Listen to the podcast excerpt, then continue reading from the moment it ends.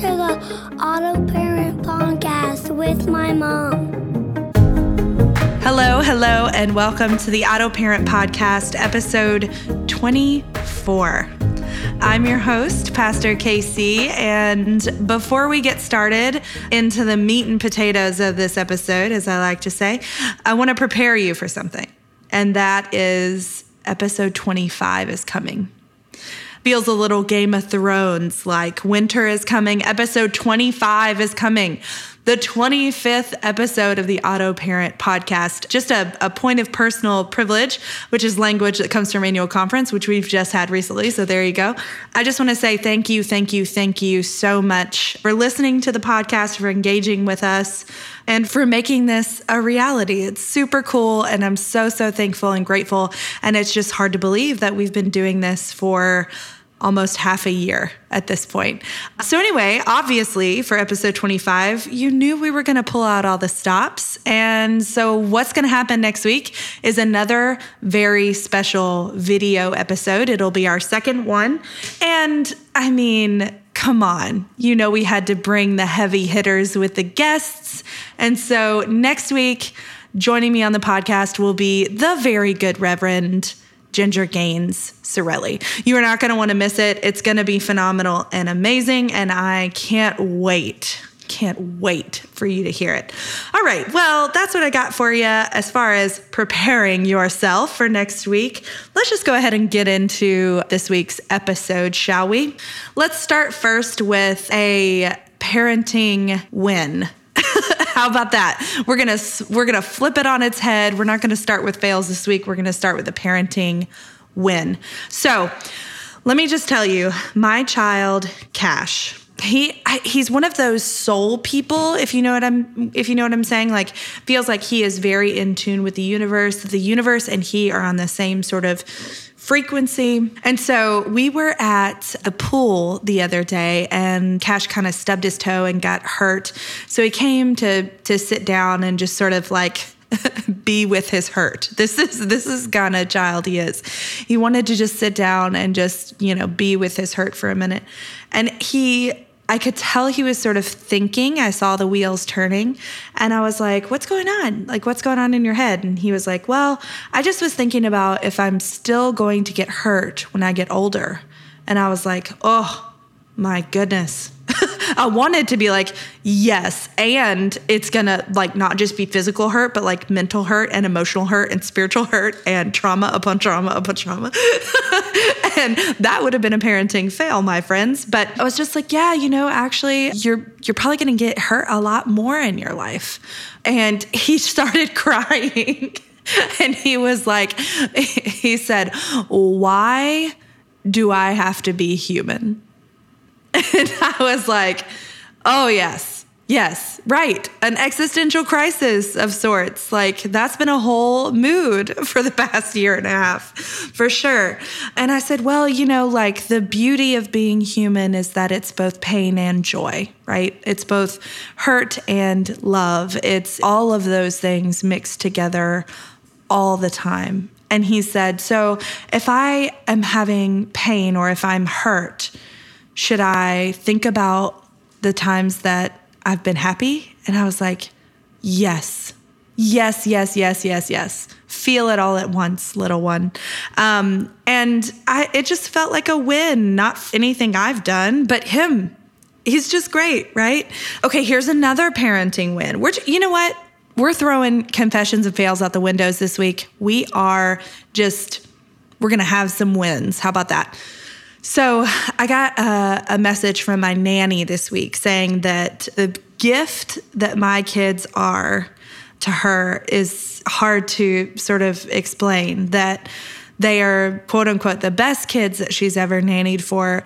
But something that she said struck me really strongly. She said, Your kids are so polite and they say thank you and they say please and they just have a good heart.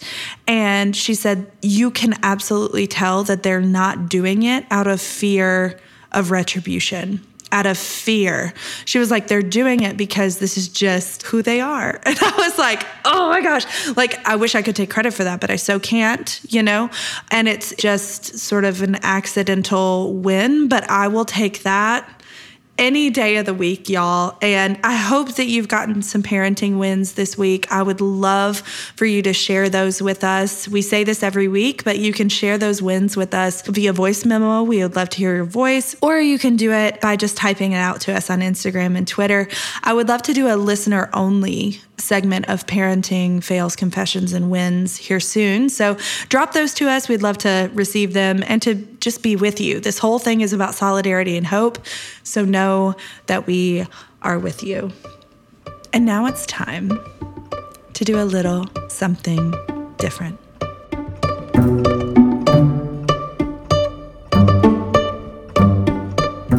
It's time for our Get Real segment where each week we take the lectionary passage and get real. Our lectionary texts this week the first one is Job chapter 38, 1 through 11, and here it is in the New Revised Standard Version. Then the Lord answered Job out of the whirlwind Who is this that darkens counsel by words without knowledge? Gird up your loins like a man. I will question you, and you shall declare to me, Where were you when I laid the foundation of the earth? Tell me if you have understanding. Who determined its measurements? Surely you know. Or who stretched the line upon it? On what were its bases sunk, or who laid its cornerstone when the morning stars sang together and all of the heavenly beings shouted for joy? Or who shut in the sea with doors when it burst out from the womb? When I made the clouds its garment and thick darkness its swaddling band, and prescribed bounds for it, and set bars and doors, and said, Thus far shall you come, and no farther. Here shall your proud waves be stopped.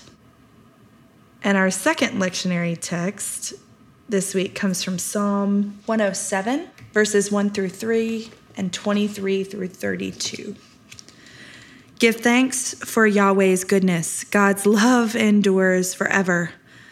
Let these be the words of Yahweh's redeemed, those redeemed from the oppressor's clutches, those brought home from foreign lands, from east and west, from northern lands and southern seas. Some went down to the sea in ships, plying their trade across the ocean. They too saw the works of Yahweh, the wonders that God worked on the deep. God spoke and raised a storm wind, lashing up towering waves, flung to the sky, then plunged to the depths in the ordeal, their courage melted away. They staggered and reeled like drunkards with all their skill adrift. Then they called to Yahweh in their trouble, and God rescued them from their sufferings, reducing the storm to a whisper until the waves of the sea were hushed Overjoyed with the calm, they were brought safe to the port they were bound for.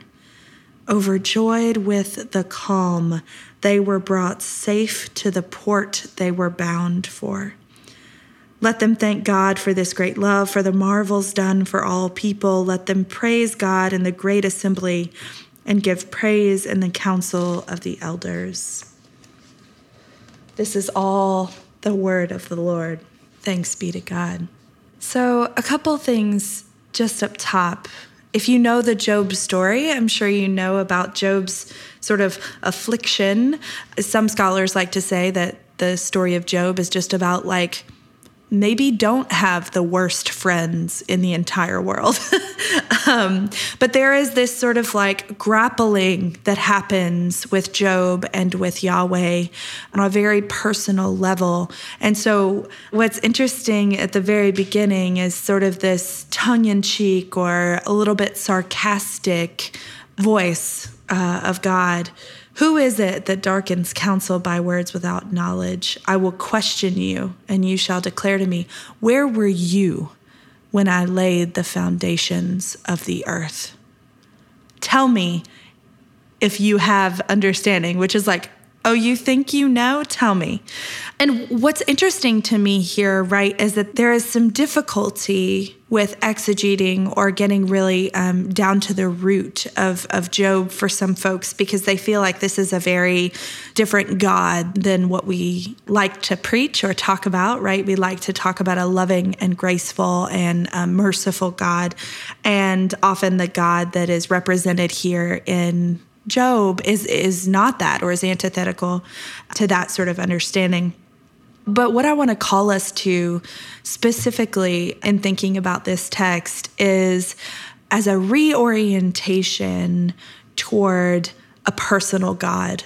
And so, what's beautiful between the two texts here is that in Job, we have this very personal thing that's happening. And in the Psalm text, of course, we have this more sort of communal understanding of God's rescue and God's grace. And so, with the Job thing, I think I've told this story before. I don't know if I've told it on the podcast. If I have, just bear with me. We're 24 episodes in. um, but there, there was this moment um, once where I was sort of in the pit of it I felt like I was in one of the darkest places of my life, and I felt like God was present but distant. And it was the most visceral presence I have ever felt of God. And yet it felt as if it, it was like I could see God, I knew where God was, and God was distant from me. And that's sort of the feeling that I'm getting from Job here is that even in the midst of trial and tribulation, of affliction and suffering, there is this intimate conversation between Job and God. And it's not, you know, all roses and rainbows and butterflies, but that's what makes it real. It's real. It is grounded in humanity and it is real. And so, if we don't glean anything else from the Job text, that's the one thing that I want us to hear and to remember is that on a personal level, it may not feel as if we have this sort of perfect relationship or understanding of God. But there are some things that we can know to be true, and even some things that we can pick out specifically from this Job text. Where were you when I laid the foundations of the earth? God's creation seems like a foregone conclusion, but when we actually sit down and think about God's active creating power, sometimes it can be a bit overwhelming to just sort of reconcile that with our own need for control and power. Ooh, and as I'm saying that, I'm realizing how much that impacts my own life. And it's funny to me that sometimes Christians get caught up in like whether God created the earth in seven days or in 170 billion years. And it's comical, really, when you think about like the actual implication or truth is that there is a divine creative power in the world that is working for good it just makes everything else seem less significant or at least it does in my in my understanding. So anyway yes there's this deep personal intimate relationship and conversation happening here with job and with god. And then shifting into the psalm text there is some good news right? Something to sing about we might say. And yeah they called to yahweh in their trouble and God rescued them from their sufferings, reducing the storm to a whisper until the waves of the sea were hushed. Overjoyed with the calm, they were brought safe to the port they were bound for. And so it makes me think about God's rescuing power and how that can be felt both personally and communally. And sometimes there is pressure from the communal ethos to feel God's rescuing power in a specific way or to skip the difficulty. So perhaps if you think about Job's conversation, Job's affliction, the entire story of Job, to sort of skip that part just to the understanding and realization that God is a rescuer, God is refuge.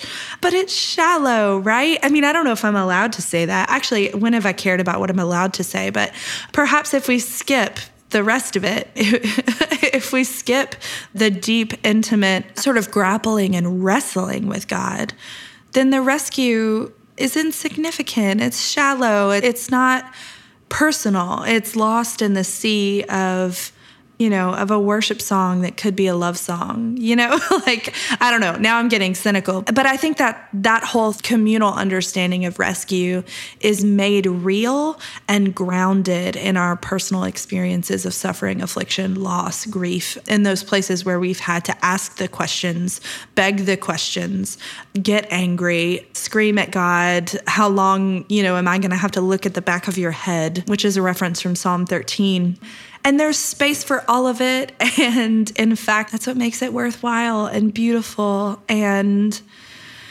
so I think for us as parents this week, one of the things that we can remember is that we are part of a community that is seeking radical transformation, and that is a gift, but that it is our relationship and our conversation, our prayer, our grounded faith that makes all of that real. And so, if you've struggled this week to have a connection with God, or if you struggled this year with having a connection with God, or if it's been years since you've felt close or even closeness in the distance with Yahweh, then I would invite you to think about that, to sort of to meditate or to pray or to tap into spirit, however you do that. And yeah, to see if that might illuminate something differently in communal space for you. And also, talk to someone about it. Talk to your partner or to a friend or to a pastor. Any of the pastors on Foundry staff would love to talk to you about this more. Talk to someone about it. It's all going to be okay. It's been awesome to be with you today. Can't wait for next week, and we'll see you then.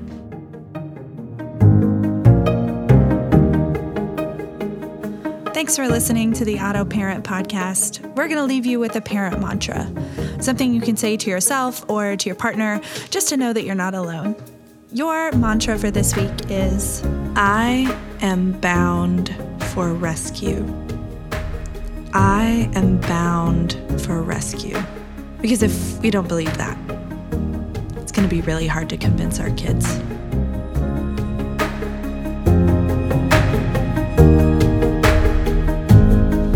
And remember this you don't have to be an auto parent to be a good one. I've been your host, Pastor KC. You can follow me on Twitter at RevKCBC. Join us next week, same time, same place. Find out more information about Foundry United Methodist Church by visiting our website, www.foundryumc.org. If you're specifically looking for information about our Family Ministries Department or our offerings for parents, you can find those at www.foundryumc.org slash family ministries.